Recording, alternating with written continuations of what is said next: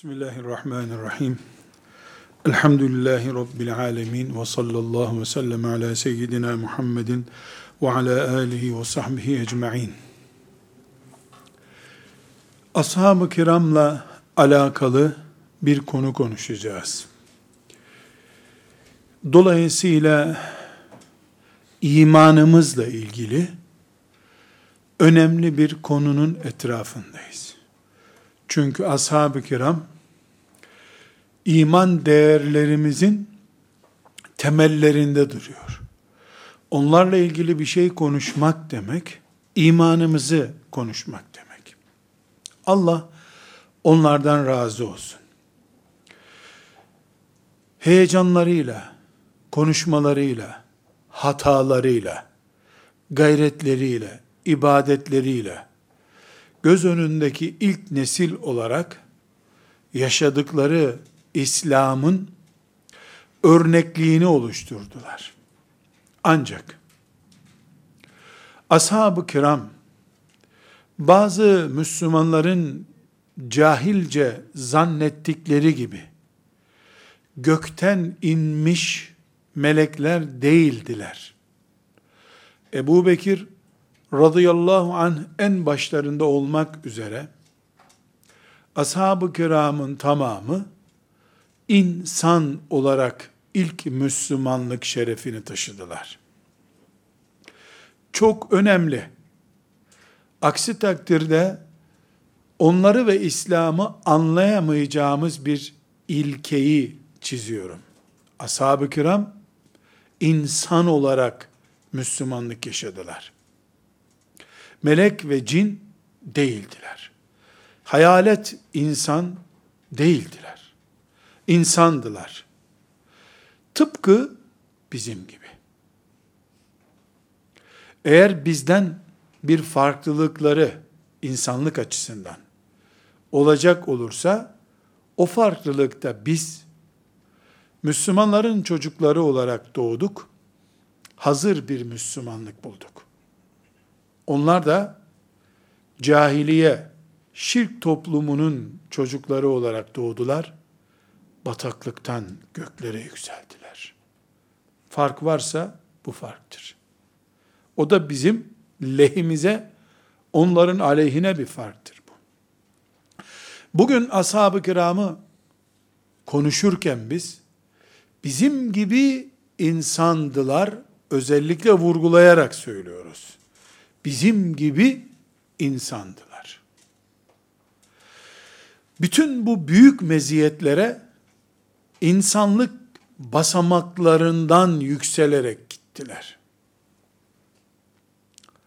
Bu onlara fazladan sevap kazandırdı. Bugün ele alacağımız olay, onların bu insanlık boyutundan kaynaklanan bir olaydır. İnsan oldukları için biz onları özellikle melekler zannediyoruz. Hayır, insandılar. Annelerinin sütlerini emerek büyüdüler. Deve eti yiyerek yaşadılar. Evlendiler. Boşandılar. Ticaret yaptılar. Hatalar yaptılar. En güzel ibadetleri, en büyük cihatları yaptılar. Çok zor ve ağır hatalar da yaptılar. Buna rağmen Allah onlardan razı olduğunu söylüyor Kur'an'da. Neden? Çünkü Allah onları hiçbir şekilde melek gibi görmeyi murad etmemişti. İnsan olarak meleklerle yarışacak bir gayret içinde olmalarını istemişti Allah. Tıpkı bizden istediği gibi. Onlar da onu becerdiler. Sabah vaktinde delice bir hata işlediler. İkindi vaktinde müthiş bir tövbe yaptılar. akşam şehit olarak Rablerine gittiler. Ashab-ı kiram bu insandır.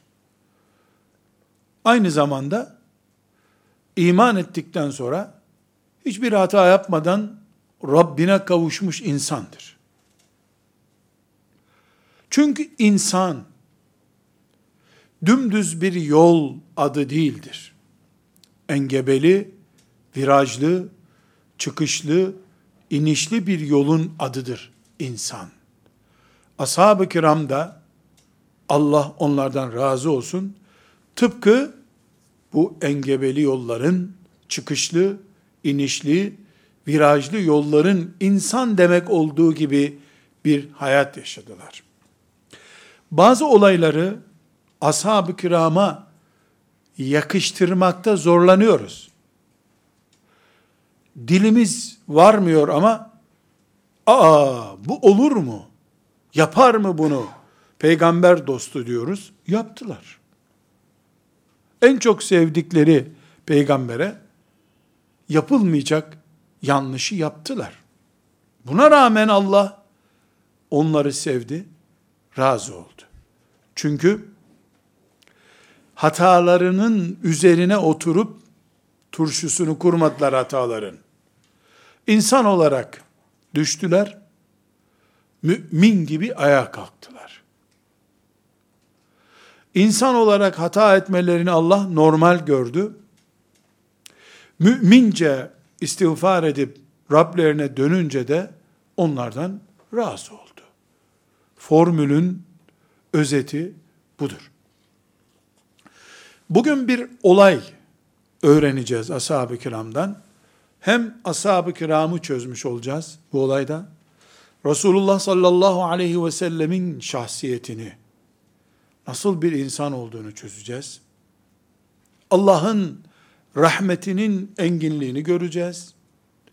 Bu din bize kadar ucuz birkaç hikaye ile gelmedi. Aksine derin olaylardan süzüle süzüle din bize geldi. Bunu göreceğiz. Hicretin 8. senesinde Resulullah sallallahu aleyhi ve sellem Mekke'yi fethetmişti. Mekke'nin fethedilmesi demek, Resulullah sallallahu aleyhi ve sellemin ve ashabının zaferle yüzleşmesi demekti. Zafer müminlere geldi. İza ca'e nasrullahi vel feth diye başlayan surede o zaman indi. Mekke'den 8. seneden sonra Zülkade ayında Medine'ye dönerken sallallahu aleyhi ve sellem Efendimiz Mekke'de yeni Müslüman olanları da fetihten sonra Müslüman olanları da yanına alarak Medine'ye doğru tam anlamıyla bir temizlik harekatı yaparak yol aldı. Hem Taif hem de Huneyn muhasaraları yapıldı. Huneyn o zamanki bir vadinin adı. Ashab-ı kiram Huneyn'de onlara Kur'an-ı Kerim'in yakıştıramadığı bir işi yaptılar. 10 bin kişi Mekke'ye gelmişlerdi Medine'den büyük bir ordu olarak Mekke'de yeni Müslüman olanlarla beraber yaklaşık olarak 15 bin kişi oldular. Huneyn Vadisi'ne geldiklerinde geri dönüyorlar artık. Mekke'de Arap Yarımadası'nın en yüksek stratejik yeri orası da fethedilince hem psikolojik hem askeri güç açısından ashab-ı kiram yüksek bir konuma geldiler. Orada ashab-ı kiram birbirlerine fısıldarken herhalde artık bu ordunun önüne kim geçebilir ki? Şu kalabalığa bak. Şu asker grubuna bak. der gibi böbürlendiler. Kalabalığa güvendiler. Allahu Teala onlara ders vermeyi murad etti. O kalabalık 15 bin kişilik orduyu onların onda biri kadar olmayan bir grup az kalsın perişan ediyordu. Ummadıkları bir operasyonla karşılaştılar. Çok ağır bir darbe aldılar. Resulullah sallallahu aleyhi ve sellem ölüm tehlikesi atlattı. Belki de Uhud gazvesinden sonra ki Uhud gazvesi de bundan 5 sene önceydi. Efendimiz sallallahu aleyhi ve sellemin atlattığı en büyük ölüm tehlikesi oldu. Huneyn'de. Kur'an'ımız ashab-ı kiramın bu dalgınlığına ve müşriklerin o baskısına sonra Allah'ın yardımına Tevbe suresinde işaret ediyor. Ve yevme Huneynin iz a'cebetkum kesretukum felem tuğni ankum şey'en ve zâkat aleykumul ardu bima ruhbet sümme velleytum mudbirin. O Huneyn günü hani siz kalabalık diye kendinize güveniyordunuz ya hoşunuza gitmişti. O zaman dünya nasıl dar oldu size? Diyor Allahu Teala. Sonra izahatını yapıyor. Huneyn'de bu ani baskından sonra Resulullah sallallahu aleyhi ve sellem ve ashabı Mekke'nin fethinden sonraki ikinci zaferi de kazandılar. Yüksek oranda ganimetler ele geçti. Ganimet ne demek? Savaşta düşmandan kazanılan mal demek. O zamanki şartlarda işte develer, koyunlar, sürüler, düşmanın e, cebindeki paralar, neyse artık. Bildiğimiz e, bir ordunun öbür orduyu mağlup etmesi sahnesi. Çok büyük oranda ganimetler elde edildi. Birdenbire rakamsal bir açıklama yapmak için söylüyorum. Bir gerçek rakam değil bu. Mesela Medine'den çıkarken ashab-ı kiram Mekke'nin fethi için kişi başına düşen gelir oranı yüzdü ise Huneyn'den sonra birdenbire bu rakam bin oldu. Aniden bütçe fırlaması oldu. Çok büyük bir zenginlik geldi. Bu rakam istatistiksel bir rakam değil. Yani böyle bir anlaşılsın diye verdiğim bir rakam. Bir gün sabahında işte 100 liralık bütçesi varken Müslümanların ikindi namazında bu rakam bin oldu. Çok büyük bir servet geldi. Resulullah sallallahu aleyhi ve sellem Efendimiz bu ganimetleri, Huneyn'de kazanılan ganimetleri ashab-ı kiramın arasında dağıttı. Ama altı çizilecek nokta burada önemli.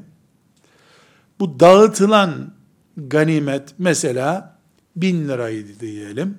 Çok büyük rakam ama. Çok yani Medine'nin o günkü birikiminden daha yüksek bir rakamdır rakamlar. Bu bütçeyi, ganimet bütçesini ashab-ı kirama dağıttı. Ama dağıtırken Medine'den onunla beraber gelen ve Mekke'yi fetheden orduyu, o 10 bin kişiyi, kalabalık grubu bir kenara koydu. Onlara hiçbir şey vermedi. Onların da büyük bölümü ensardan oluşuyordu. Daha sonra bir gün önce veya üç gün önce neyse Müslüman olan, Mekke'nin fethinden sonra Müslüman olanlara ise büyük servetler verdi. Normalde ise beşeri bakışla bakıldığında orada bütçenin mesela bin lira dağıtılıyorsa İslam'ı o günlere getiren ve esasen üç gün önce Mekke'yi fetheden ensarın bahşişle taltif edilmesi lazımdı. Hem İslam'ı 8 sene o günlere getirdiler, hem de Mekke'yi fethettiler.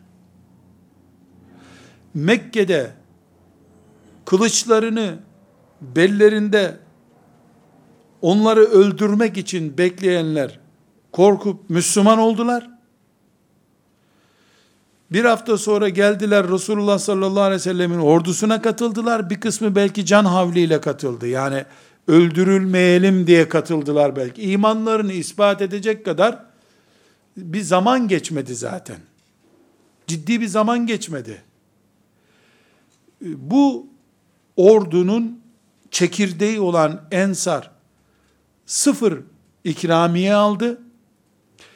Dün kılıçtan korkup Müslüman olanlar büyük servet aldılar. Bugünkü gençlerin anlayacağı rakamlarla söyleyelim. Kimine 20 tane Mercedes araba verildi mesela. O, o çapta büyük bütçe verildi. Bu sahne, ümmeti Muhammed'in ilk 23 yıllık tarihinin, yani ilk Resulullah sallallahu aleyhi ve sellemin hayatta olduğu 23 yıllık tarihin en enteresan, en imtihanı ağır sahnelerinden biri oldu. O Medine'ye Resulullah sallallahu aleyhi ve sellem Efendimiz'i çağıran ashab-ı kiram, ensar, Allah onlardan razı olsun. Bundan alındılar. Rahatsız oldular. Şeytan genç ensarı kışkırttı. Ve aralarında şöyle bir konuşma yaptılar. Dediler ki,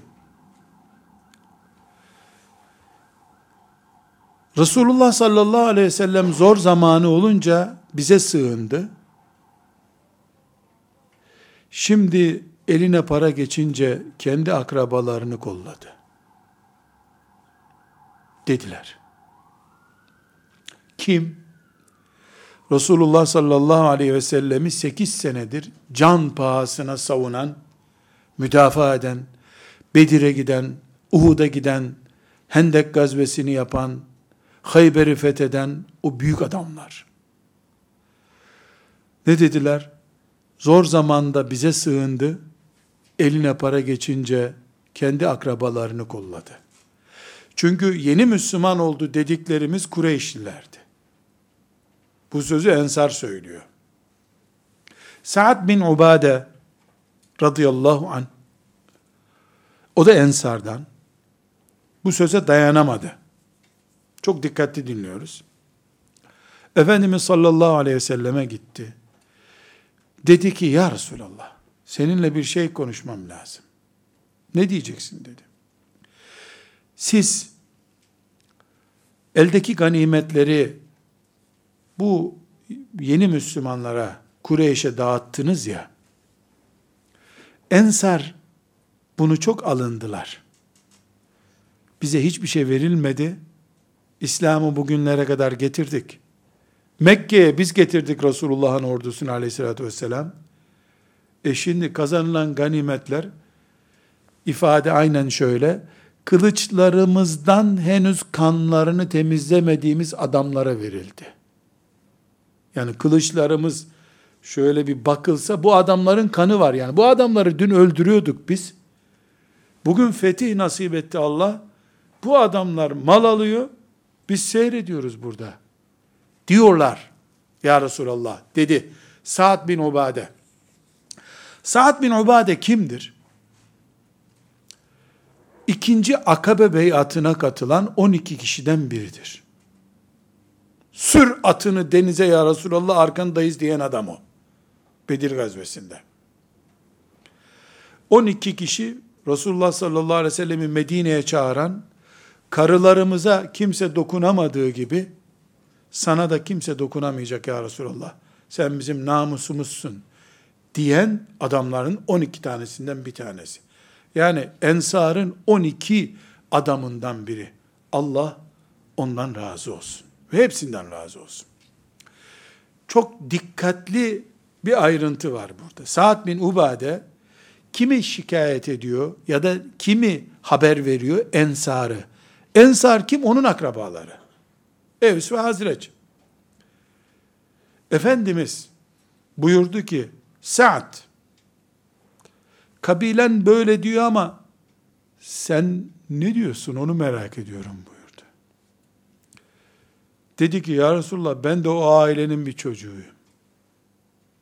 Allah ondan razı olsun. Delikanlı be. Şu ensarı böyle severken şu kadar gram sevmek yetmez ya. Hubbul ensari minel iman. Onları sevmek imandır. Şey ya Resulallah onlarınki yaramazlıktır filan demedi. Ben de onların çocuğuyum dedi. Nazik, narin bir şekilde ben de rahatsızım bu işten demek istedi.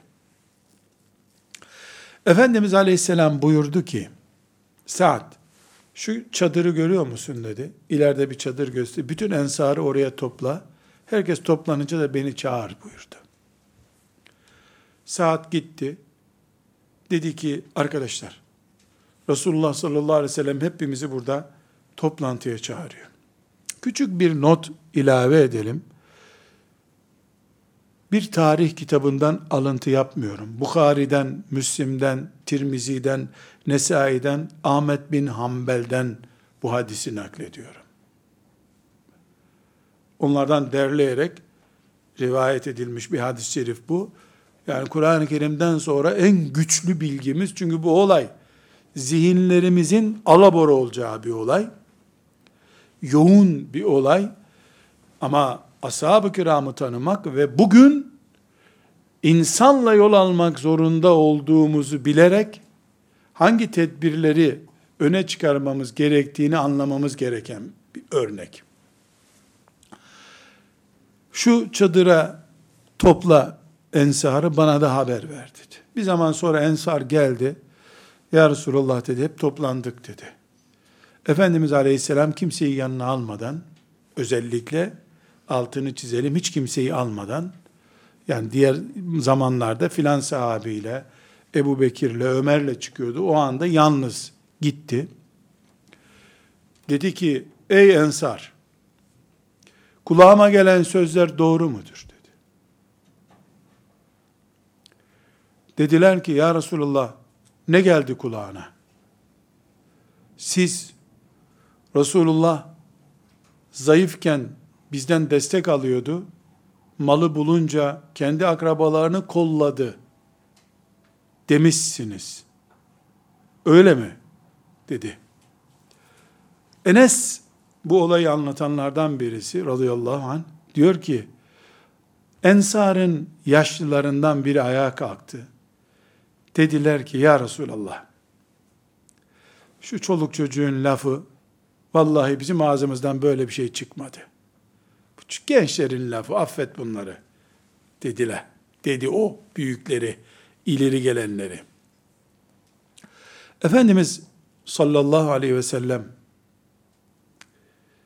onlara dedi ki bakın ensar Allah biliyor ya hicret etmek gibi büyük bir ibadet söz konusu olmasaydı, ben Allah'tan ensardan biri olmayı isterdim.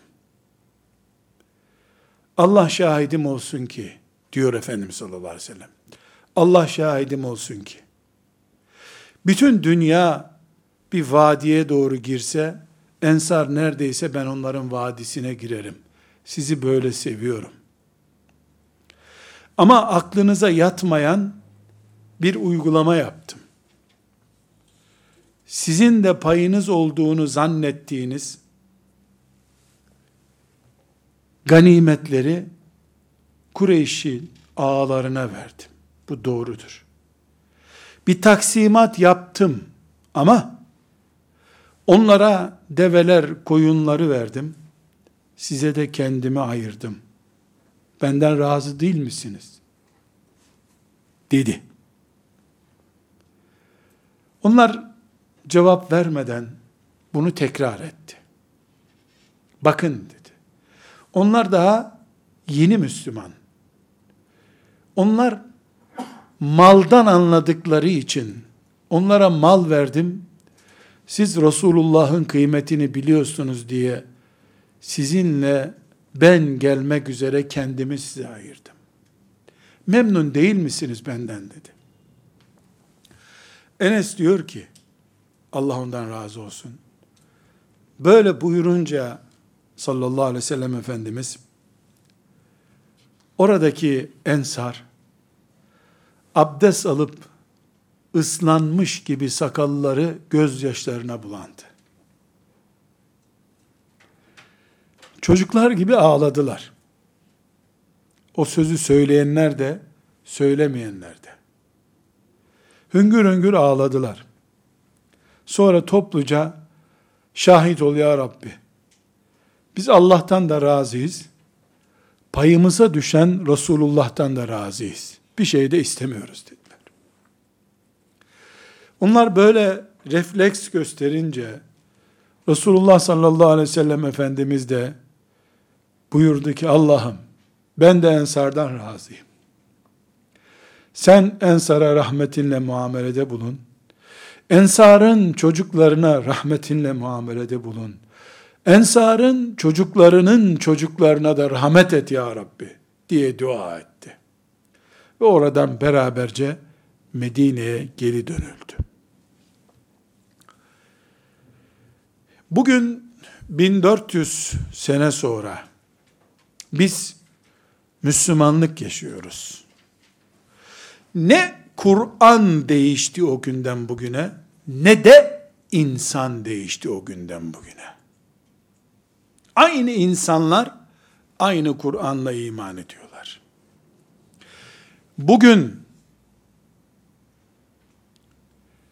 ümmeti Muhammed'in filan ailesi en iyi ailesi kimse takva olarak, zühd olarak her gün zemzemle sabahtan akşama kadar banyo yapsalar, milyon kere kelime-i tevhid getirseler, bin kere cihat sahnesinde mücahit olsalar, ensarla aynı familyadan olamazlar. Aynı listeye giremezler. Ensar başka. Ensar kıyamete kadar yok bir daha. Allah onlardan razı olsun. Ama Ensar bu sahneyi Resulullah'a yaşattılar. Aleyhissalatü vesselam. Ensardan daha iyi olmamız mümkün değilse, ama aynı kaslarla, aynı gen üzerinden doğup büyümüş insan isek, bu pürüzü beklemeden bir Müslümanlık nasıl yaşayabiliriz? Parasız, pulsuz kurduğumuz dernek ve vakfımızın birkaç yıl sonra paralı ve pullu hale geldiği zaman kongresinde kavga çıkacağını ve başkanı devirmek isteyen çok iyi Müslümanlar olabileceğini nasıl düşünmeyiz biz? Velev ki bu cami derneği olsun. Allah bu ümmetin en şerefli nesli olarak ashab-ı kiramı seçti. Gök ters dönse, Ağrı dağı göklere çıksa, gökler yere inse, böyle bir mucize olsa, bu gerçek gene değişmeyecek. Ensar, bu ümmetin en şereflileridir muhacirlerden sonra. Ve ensarı sevmek imandır. Bu ne biçim peygambere hakaret diye buradan dedikodu yapsak buna münafıklık diyor sallallahu aleyhi ve sellem. Buğduhum nifak çünkü. Ensara içinden buz beslemek münafıklıktır maazallah. Buna rağmen onların gerçeği buydu. Bir mümin olarak biz bugün bir cami derneğinde bu olayı beklemiyorsak Kur'an'ı anlamadık demektir. Resulullah sallallahu aleyhi ve sellem'den bir şey anlamadık demektir biz. Allah yolunda büyük bir siyaset cihadı yapmak için yola çıkmışların, tuttukları salon parasını hanımlarının bileziklerini vererek ödedikleri günlerden, hanımlarına devletin makam arabalarını alacakları güne kadar, bu değişime uğrayabileceklerini anlayamazsak vay halimize. Üstelik de onlara bir Resulullah gelip, yahu size ben cenneti ayırmıştım deyip onları teselli de edemeyecek üstelik. Ümmetin kazanımları, kayıpları kadar imtihan konusudur. Bunu anlamak zorundayız. O gün Huneyn'de, az kalsın Resulullah sallallahu aleyhi ve sellem'i öldürüyorlardı. Hatta Efendimiz yapayalnız kaldığı için müşriklerin ortasında kılıcını aldı. Abdullah'ın oğlu Muhammed'im ben. Kendine güvenen gelsin dedi. Müşrikler ötleri patladı. Ya bu, bu kadar cesaret nerede? Çünkü çılgın adamların ortasında tek başına kaldı. Bu sözü duyunca Ebu Bekir çok fena. O da, o da çekildi o arada çünkü. Yani yanında yoktu Efendimiz sallallahu aleyhi. Hemen geldi, toparlandı. Diğer ashab-ı kiram geldiler, toparlandılar. Allah onlardan razı olsun. Müşrikleri dağıttılar. O bir imtihan mıydı bu ürkütücü, korkutucu sana büyük bir imtihandı. Aynı gün akşam bu ekonomik imtihan çıktı mı çıktı. Demek ki ümmetin müşriklerden gördüğü darbelerin imtihan olma oranı gibi bir imtihan da ümmetin kazanımlarıdır. Siyasi kazanımları, ekonomik kazanımları, coğrafi kazanımları, insani kazanımları. Filan kabile baştan sona Müslüman olmuş. Bu bir kazanım mı? Kazanım. Ne demek kazanım ya? Cennet. Kazanım kelimesi bile ucuz bir kelime. Ama her kabile kendi örf ve geleneklerini, renk tonlarını İslam'ın içine taşıyor. Müslümanlığı renklendiriyor bu arada. O da bir sorun getiriyor. Filan vilayet Müslüman olmuş. Mesela Pers İmparatorluğunu Ömer bin Hattab radıyallahu anh yerle bir etti. Öyle mi? Öyle. Kazanım mıydı? Kazanımdı. Katili de oradan Medine'ye geldi. Bir yığın bid'at, mecusilik bid'atı Mekke'den, Medine'den İslam'ın içine sokulmaya çalışıldı. Hidrelezinden filanca boynuzuna kadar bir sürü bid'at ve hurafe oradan getirildi. Kazanımı olan her şeyin külfeti de var. Ümmeti Muhammed ganimet kazandı. O ganimetin bedeliyle ensar gibi çiçekler az kalsın eziliyorlardı. Lakin güçlü imanları, müthiş imanları sayesinde aynı dakikalarda Allah tekrar yumuşattı onları.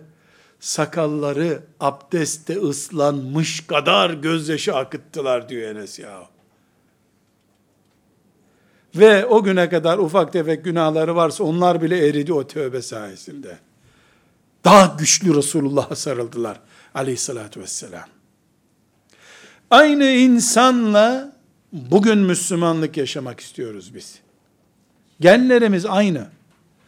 Proje olarak din projemiz aynı. O gün Huneyn fethiydi, bugün belediye kazanımı olur. Gerek yok belediyeye 20 Müslüman bir inşaat yapıp orada ailece oturalım diye kurdukları bir kooperatif olur.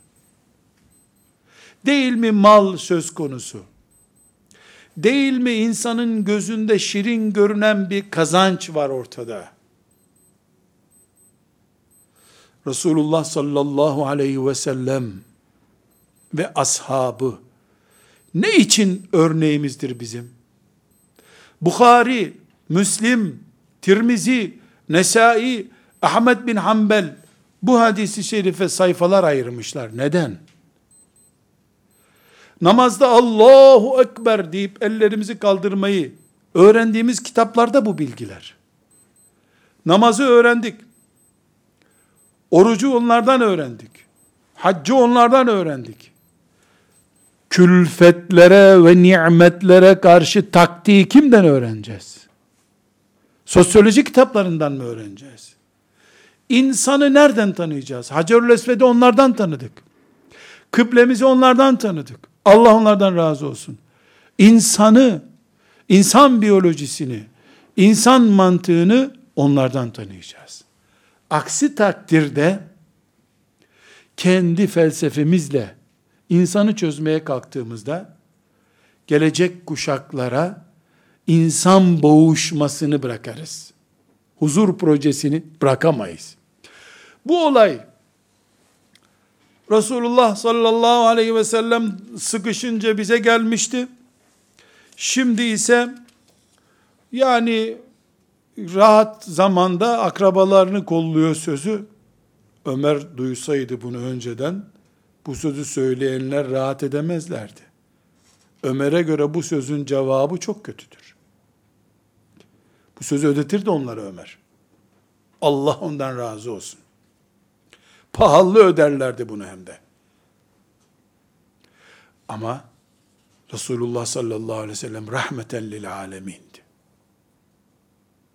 Bir, ikincisi, öyle zannediyorum ki, Rabbim, bugün ders çıkaralım ve İslam'ı insan sosyolojisi üzerinden de anlayabilelim diye, Rabbim onları aday olarak seçti. Bu sözü söylettirdi onlara. Bir saat içinde de tövbelerini yaptırttı. Melek gibiydiler. Melekleri de geçip gittiler bu sefer. Neden? Yahu Allah sizden razı olsun çocuklar deseydi Efendimiz yetecekti. Allah sizden razı olsun. Çocuklarınızdan razı olsun. Çocuklarınızın çocuklarından razı olsun diye dua etti onlara. Ya bu mübarek bir olaymış bu o zaman. İyi ki böyle bir yanlış yapmışlar. Torunları bile dua aldı bu sayede. Torunları da dua aldı.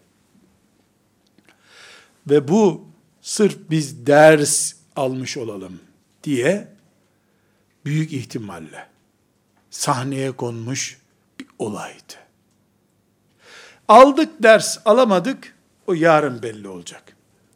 Ama filan kitabı beraber okumuş arkadaşlar filan vakıfta duran arkadaşlar olarak biz ne alakamız var birbirimize karşı asla böyle bir şey yapmayız. Zannediyoruz ya yazık olup gidiyor bu hadis-i şeriflere. Biz hadisle yaşamıyoruz o zaman. Alimallah ashab-ı kiram delikanlıca kendileri konuştular. Sa'd bin Ubade ne dedi? O ailenin çocuğuyum ya Resulallah dedi. Şu delikanlığa bak ya. Bedir'de atını denize sür. Biz Musa'ya karşı git Rabbinle savaş diyen adamlar değiliz. Biz seninleyiz ya Resulallah diyen adam bu. Ama içine böyle bir vesvese düşünce de delikanlılık yapıp ben o ailenin çocuğuyum dedi. Beni de üzdü bu olay. Resulullah sallallahu aleyhi ve sellem bunu nasıl çözdü peki? Gerçeği anlatarak çözdü. Nedir o gerçek? Ne var bunda? Bu adamlar deveden, koyundan, gümüşten, altından anlıyorlar. Yeni Müslüman oldular. Dün müşrikti bu adamlar. Onları taltif ettim. Siz artık parayı, deveyi geçtiniz. Resulullah kim anladınız. Size de kendimi ayırdım. Deyip duygusallığı bulutlara kadar yükseğe taşıdı. Pes ettiler hafif bir dalgınlık olduğunu anladılar. Çıktı ne dedi büyükleri? Çocuk işi bu ya Resulallah. Büyüklerin alakası yok bu işle dedi. İbra ettiler kendilerini. Çocuklar da hakkımızdır filan demediler. Pes ettiler. Belki de Medine toprağının kıyamete kadar sulanması anlamına gelecek mübarek gözyaşları o toprağa aktı o gün. Olay kapandı. Şeytan rezil rüsvay olup çekildi Medine'den. O günkü gibi ezildiği az olmuştur şeytanın. O şimdi umutla bekliyordu. Biz de ayrı bir parti kurarız. Biz de öz hukukçular derneği kurarız. Biz de gerçek ensar derneği kurarız diye ayrılacaklarını zannetti. O akıttıkları nedamet gözyaşında iblis boğuldu gitti. Seviniyordu, kursağında kaldı sevinci. Elbette kıyamete kadar bu olay on binlerce kere tekrar edilecektir. Bir cami derneğinde. Hatta bir babanın çocuklarına karşı bir tanesine işte filanca gerekçeyle fazladan bir ayakkabı alacaktır. Vay be çalıştırırken bizi iyiydi. Şimdi ayakkabılar biradere gidiyor deyince o da çocuklarını toplayacak.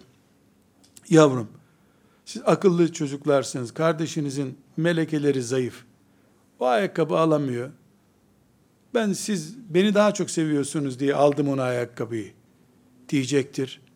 Bu terbiyeyi gördüğü için de bu ümmetin çocukları peki babacığım deyip elini öpüp babasının ayrılacaklardır. İşte Müslümanlık, işte hadis bilmek, işte Resulullah'ın sünnetine uymak aleyhissalatü vesselam, işte ashab-ı kiram gibi Müslümanlık bu.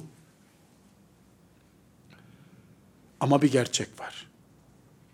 Hoca efendi hazretleri, üçte bir, üçte iki, dörtte beş hariç bütün oyları almış, rakamlarla seçilmiş, Sayın Başkanımız bu ünvanları geçip lütfedip yanına da korumalarını almadan duygusal bir muhabbet olsun diye arkadaşlar filan işi şu iş için yaptım.